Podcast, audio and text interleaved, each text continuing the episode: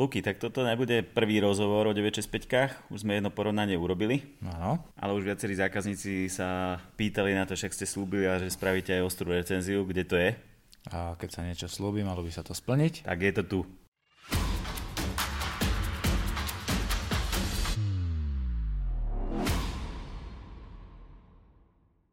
Dnes si povieme teda, ako sme otestovali, alebo ako si otestoval, aby som si nevy, ne, nevykal.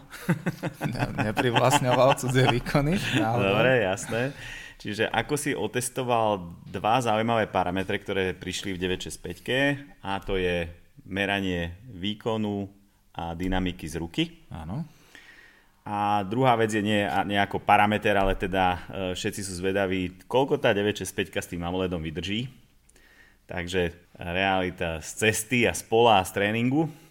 No ale čo ešte máme zaujímavé dneska pre vás je to, že sa očakáva pomerne zaujímavý update 965, ktorý tam ešte nie, nie je a nevidíte, ale my už vieme, čo bude obsahovať a to si povieme v druhej časti. Tak, to znamená, že po recenzii to už budete vedieť aj vy.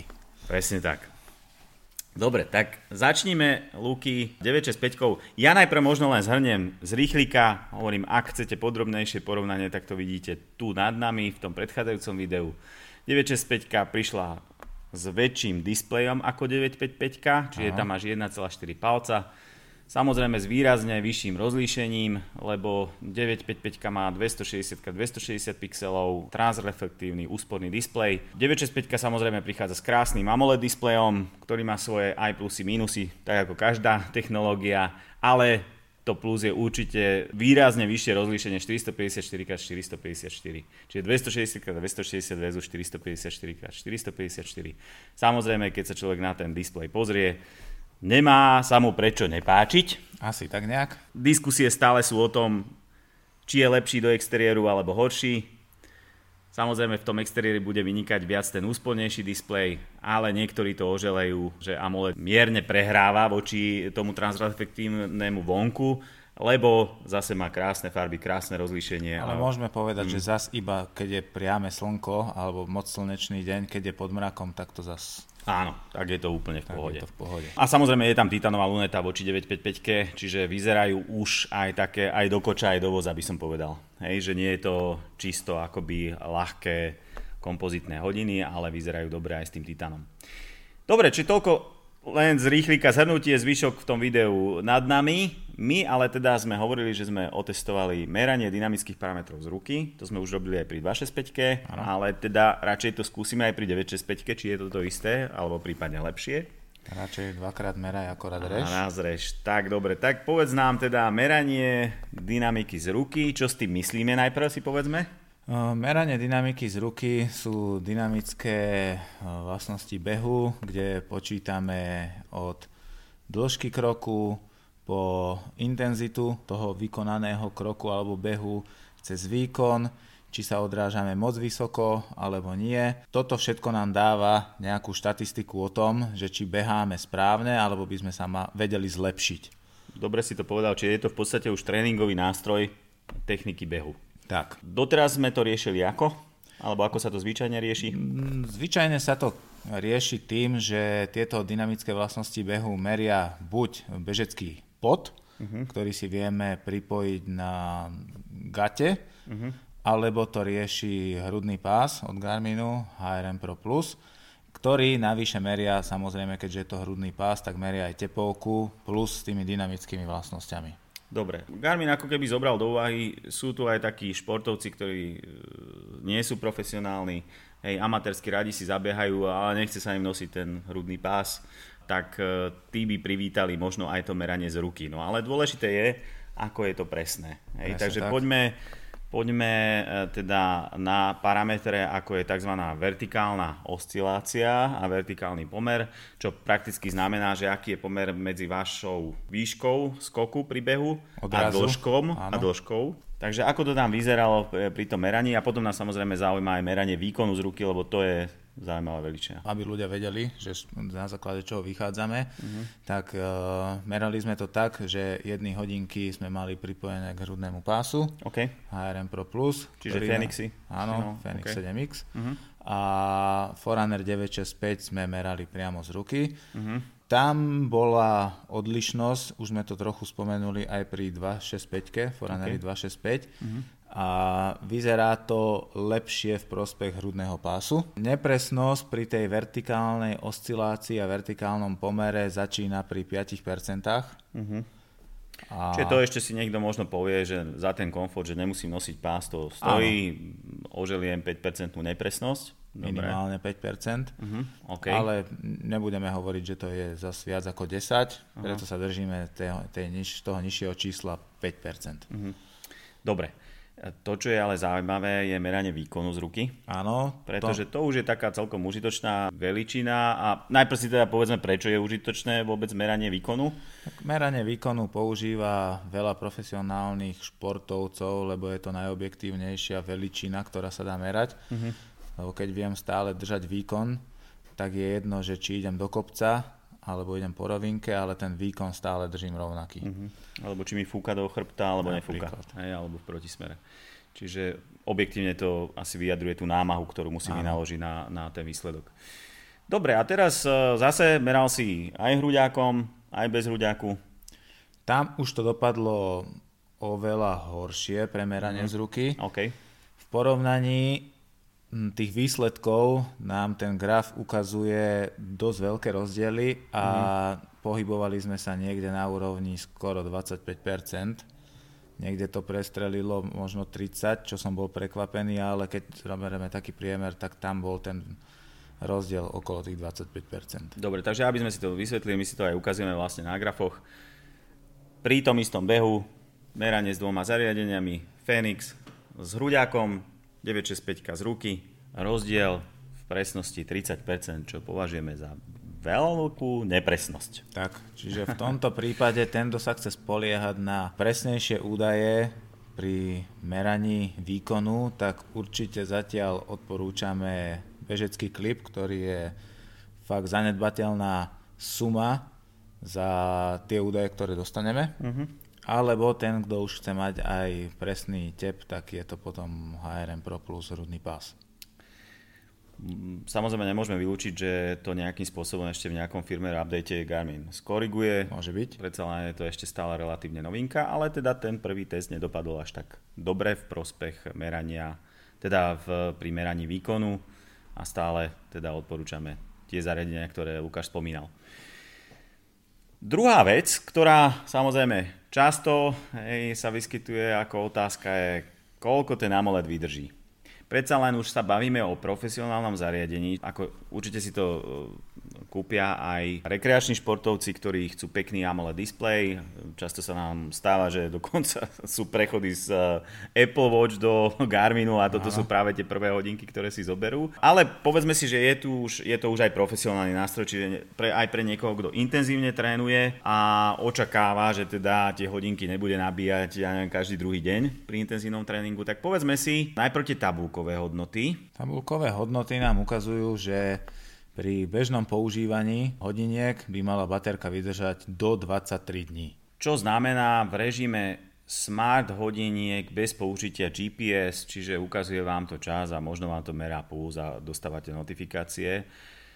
Priznám sa, že v tomto režime sme to neskúšali, lebo tak každého zaujíma, koľko to vydrží pri záťaži. Dobre, ale povedzme si teda ešte tabulkovo v iných režimoch, ako by to malo vydržať? Pri klasickej spustenej gps tak by mali hodinky vydržať cca do 31 hodín. Je tam ešte funkcia napríklad SATIC, ktorá je veľmi zaujímavá. Uh-huh. Funkcia SATIC znamená, že vám automaticky hodinky sami prepínajú družice GPS, či potrebujete mať zapnutú duálnu dvojpásmovú gps keď ste niekde, eh, kde je horšie pokrytie signálu, alebo vás automaticky prepnú, keď idete po rovine na obyčajnú gps keďže nepotrebuje mať taký silný signál. Uh-huh. Takže SATIC, keď to rozdelíte SAT IQ, akože inteligentné prepínanie satelitov. Áno. Mm. Dobre, takže tam by to malo byť? Tam by to malo byť o niečo kratšie, 22 hodín. Dobre, takže 31 hodín v bežnej gps ktorá vám je dostačujúca aj na beh a cyklistiku v otvorenom priestore a 22 hodín, keď to už kombinujete aj s nejakými ťažšími podmienkami výhľadu na satelity. ty si mal vlastne ten režim SAT IQ, teda sa to prepína Aha. podľa obťažnosti. Väčšinou si trénoval asi v otvorenom priestranstve. Myslím teraz tak, že nemal si tam nejaké rokliny alebo, nie, nie, nie, nie. alebo hustý les alebo niečo podobné. Čiže normálna bežná cestná cyklistika, Áno, behanie, takisto po vonku. na nejakej otvorenej vode. Dobre, takže vyšlo ti spotreba priemerná na hodinu? Pohyboval som sa niekde medzi 3-4% na hodinu. Dobre, 3-4%, tak dajme 3,5, 28,5 hodiny. Čiže tabulkovo to malo byť 22, lebo si mal v tom, v tom automatickom režime. Vyšlo ti to 28,5 hodiny, čiže viac, pretože si asi viac menej bol v ľahkých podmienkach, hej, alebo bol si na otvorenom priestore. Čiže 28 hodín. AMOLED display. Ešte to ma zaujíma, to je dosť dôležité, že či si mal pri športe stále always on, že ti to svietilo? Áno, mal som always on uh-huh. režim. V podstate my sme chceli aj vyskúšať, že keď budeme mať always on zapnutie stále, uh-huh. že koľko nám vydržia hodinky. Uh-huh. A bol to zaujímavý parameter, že aj pri športe a bežnom nosení tých hodín tam bolo povedzme asi 6 hodín na GPS-ke, uh-huh. tak nám vydržali 10 dní. No, čiže ja k tomu poviem tak, ty si z tých 10 dní mal to možno dve tretiny, že si s tým športoval, ja som potom to zobral aj tak, že som spával v tých hodinkách, bol som si tiež zabehnúť a tam som si pri tom jednom behu nedal, že always on, ale dal som si, že teda na gesto, že len keď natočím ruku a rozsvieti sa. No ale fakt sme z toho vyťahli 10 dní v always on režime viac menej. 95% bol always on režim čo si myslím, že je slušné. To je veľmi, veľmi dobré. Hej, že, že je to naozaj už použiteľné, sú to použiteľné športové hodinky s komfortom Always On. Možno, čo by sme k tomu Always On len povedali, a s tým treba rátať, že samozrejme on, aj keď si necháte ten Always On, tak to bude trošku škrtiť. Hej, to znamená, po niekoľkých sekundách on uh, stiahne ten displej, čo môže niekomu robiť problém, keď má napríklad tie hodinky na rajdoch, Áno. Hej? A e, že teraz sa nič vlastne nemení, či napríklad pri cyklistike vám neukazuje odbočku, tak on stiahne intenzitu toho displeja a pri priamom slnku už tá viditeľnosť môže byť horšia. Tam naozaj vyhráva ten Phoenix alebo starší Forerunner, ale samozrejme viete to ovplyvniť, keď to máte na ruke, že natočíte si, keď to máte ako na gesto, čiže keď vám aj trošku akoby zhasne tá intenzita a spravíte to gesto, tak sa to znova naplno rozsvieti na niekoľko sekúnd. Ale treba rátať s tým, že predsa len Always On je taký trošku kompromisný Always On, že nenechávam ho na plnú intenzitu stále, lebo by sa samozrejme nevydržal toľko.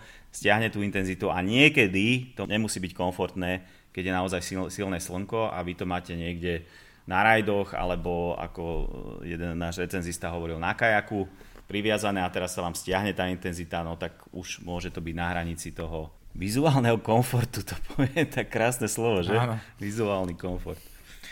Dobre, ale o tom je aj AMOLED, hej, že treba ho ešte stále trošku škrtiť. Ale tie výdrže sú zase brutálne. Znovu opakujem, realisticky 28 hodín s presnou GPS-kou a dokonca hovorím, my sme to natiahli na 10 dní, aj kombinácia športu a, a, a spánku a neviem akých meraní v always on režime. Takže veľká spokojnosť.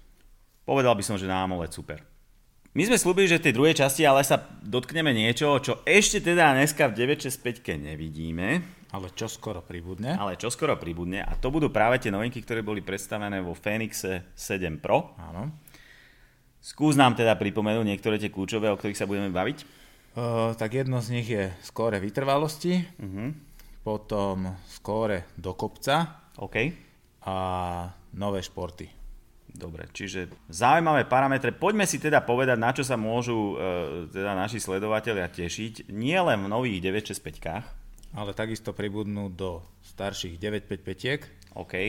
A takisto aj do ešte nižšieho modelu Forerunner 255 a 265. Tak to už je celkom bomba, by som povedal, že, že Garmin nové kľúčové metriky, ktoré dáva do najvyššej rady Phoenixov, myslí aj na tých, ktorí si kúpili 255 ktoré sú samozrejme cenovo úplne niekde inde. No, samozrejme dostanú to aj predošlý model Phoenix 7. Áno, aby sme na to nezabudli.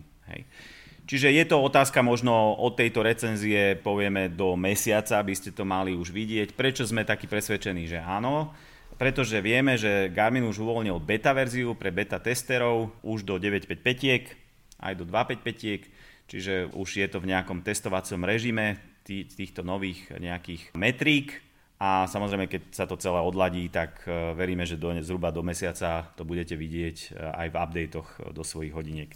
Ale povedzme si aspoň, čo to znamená. Čo, čo znamená ten parameter skóre vytrvalosti? Ako ho chápeš? Ja tak trošku premostím na začiatok. Doteraz sme poznali v hodinkách nejaké iné skóre a to bolo tréningová záťaž. Okay ktoré nám hodinky ukazovali. Tá tam aj zostáva? Áno, tá tam zostáva, takisto ako VO2 Max. Uh-huh. Akurát, že tieto dve parametre, pa, tieto dva parametre, ktoré merajú hodinky, uh-huh. väčšinou vychádzali z dvoch športov a to je beh a cyklistika. Uh-huh. Skore vytrvalosti nám zahrňa už v podstate všetky aktivity, ktoré urobíme, čiže ak pôjdeme plávať, ak pôjdeme bicyklovať, ak budeme hrať fotbal, keď budeme hrať volejbal. Uh-huh. Všetky naše aktivity, ktoré robíme, zahrania skóre vytrvalosti s tým, že ich robíme na veľmi pravidelnej báze. Čiže keď pôjdem jeden deň dlhú cyklistiku a potom 5 dní nič, tak to skóre vytrvalosti nám bude upadať, uh-huh. ale keď budeme pravidelne robiť naše aktivity, tak sa nám toto skóre môže zlepšovať a je na to určitá tabulka, repočítava sa to na určité body a tie body v podstate začínajú na úrovni e, rekreačného športovca uh-huh. a postupným trénovaním a zvyšovaním tých našich tréningových jednotiek sa vieme prepracovať vyššie a vyššie až v podstate na v tabulke profesionálneho športovca. Nehovorím, že z vás bude profesionálny športovec olimpionik, ale v meraní tej tabulky. My si to ukazujeme ako by tie jednotlivé stupne, čiže do nejakých 5000 bodov ste rekreační, to sa bude asi týkať skôr mňa. A celkom na vrchu tabulky je elitný parameter, ale medzi tým sú aj takí ako expert, čiže to, že nie ste úplne elitní, ešte neznamená, že, že nie, ste, nie ste dobrí. V každom prípade ale je to taký indikátor, že viete, či sa venujete tréningu pravidelne a vo vyššej intenzite. Hej? Čiže je to, to skore vytrvalosti je hlavne o pravidelnom tréningu vo vyššej intenzite. Áno. Hej, nemusí byť nevyhnutne dlhý ten tréning, ale skôr ide o to, ako pravidelne a ako intenzívne. Potom tam máme ale nový, ešte ďalší parameter, ktorý e, bol v 7 pročke predstavený a teda bude aj v tých 965, 955, 255 a to sa volá... Skóre do kopca. No a o tom nám teda čo povieš? V podstate tuto najviac nám ukážu alebo vyznejú behy trailové, uh-huh. ale samozrejme, keď máme aj nejakú rovinu uh-huh. asfaltovú, oh, pardon, nie asfaltovú rovinu, asfaltový kopec, tak tam nám vie toto skóre ukazovať isté parametre. Niekto vyasfaltoval aj kopec? No tak keď bežíš po ceste a je ten kopec dlhý v takom Taliansku na nejakých tých priesmíkoch by si si dobre zabehal aj po asfaltových kopcoch. Ja som raz e, bol v Zakopanom, som vyšiel na kopec a tam bola normálne vybetonovaná asfaltka a stánky s občerstvením, takže možno aj tam, takže, dobre, ale... To, to, to ťa motivovalo, tie stánky. To, to, to, tam, tam bola tá odmena. No, tak, takže tento parameter ukazuje, ako opäť intenzívne sme zvládli tie stúpania do kopcov, pretože prepočítava našu intenzitu, ktorú dáme do toho tréningu uh-huh. s prepočítaním na čas uh-huh. a vzdialenosť. Uh-huh. Takže tiež je to zaujímavá veličina, ktorú si vieme porovnávať, že či ten beh v tom kopci mal pre nás nejaký funkčný význam, alebo sme ho, dá sa povedať, tak vypustili. Áno a dôležité je tam ešte, koľko ste nastúpali metrov za posledné obdobie. Je to väčšinou za posledné dva týždne to sleduje. My si o týchto metrikách ale povieme o mnoho praktickejšie ešte v ďalšej recenzii, ktorá sa bude týkať Epixu Pro a tým v zásade aj Phoenixu 7 Pro. Momentálne to pre nás testuje jeden Spartan, Áno. Patrik Krajčovič, ten sa už objavil v niektorých z našich recenzií a keďže v rámci Spartanov má veľmi intenzívne tréningy, tak nám potom konkrétnejšie povie aj o tom skore vytrvalosti a o skore do kopca. Hej? Takže máte sa na čo tešiť. Ale ešte by sme spomenuli teda jeden parameter, ktorý pribudne do už spomínaných 965 a aj tých nižších rád a to sú nové športy. Áno, ktorých bude pomerne dosť. Myslím, že vo Fenixe pribudlo okolo 25 športov nových. To je to, čo som hovoril, že aj taký môj obľúbený volejbal, Áno. niekto robí fotbal, niekto tímové robí, športy hlavne. Niekto robí možno aj korčulovanie alebo čokoľvek, Áno. čo Garmin nemal prekvapivo doteraz ale teda uviedol to s novými Fenixami 7 a môžete sa tešiť, že sa to objaví aj v týchto modeloch. Preto už keď tam budú aj tieto nové športy, tak aj lepšie bude vyrátavať to skore vytrvalosti, pretože to bude robiť naprieč Všetkým športami, ktoré aktivitám. tam dnes nemáte. Áno, Hej, ktoré tam tak. dnes nemáte. Dobre, je sa na čo tešiť? Určite áno. Čo na to hovoríte vy? Možno, že už máte nejaké Fenixy, kde tieto parametre máte, aké máte s nimi skúsenosti a či aj toto pre vás, ak niektorí nemáte ešte tie 965 je argumentom, aby ste si ich zaobstarali. Alebo nové Fenixy. Alebo nové Fenixy. Nech sa páči, čokoľvek z toho chcete, máme na sklade. Dneska objednáš. Zajtra nosíš a trénuješ a zbieraš body na skore vytrvalosti. Presne tak, takže makajte a trénujte. Presne tak. A za chvíľu tu máme toho Patrika. Takže daj si odber, aby si neprišiel o ďalšiu zaujímavú recenziu. 找见找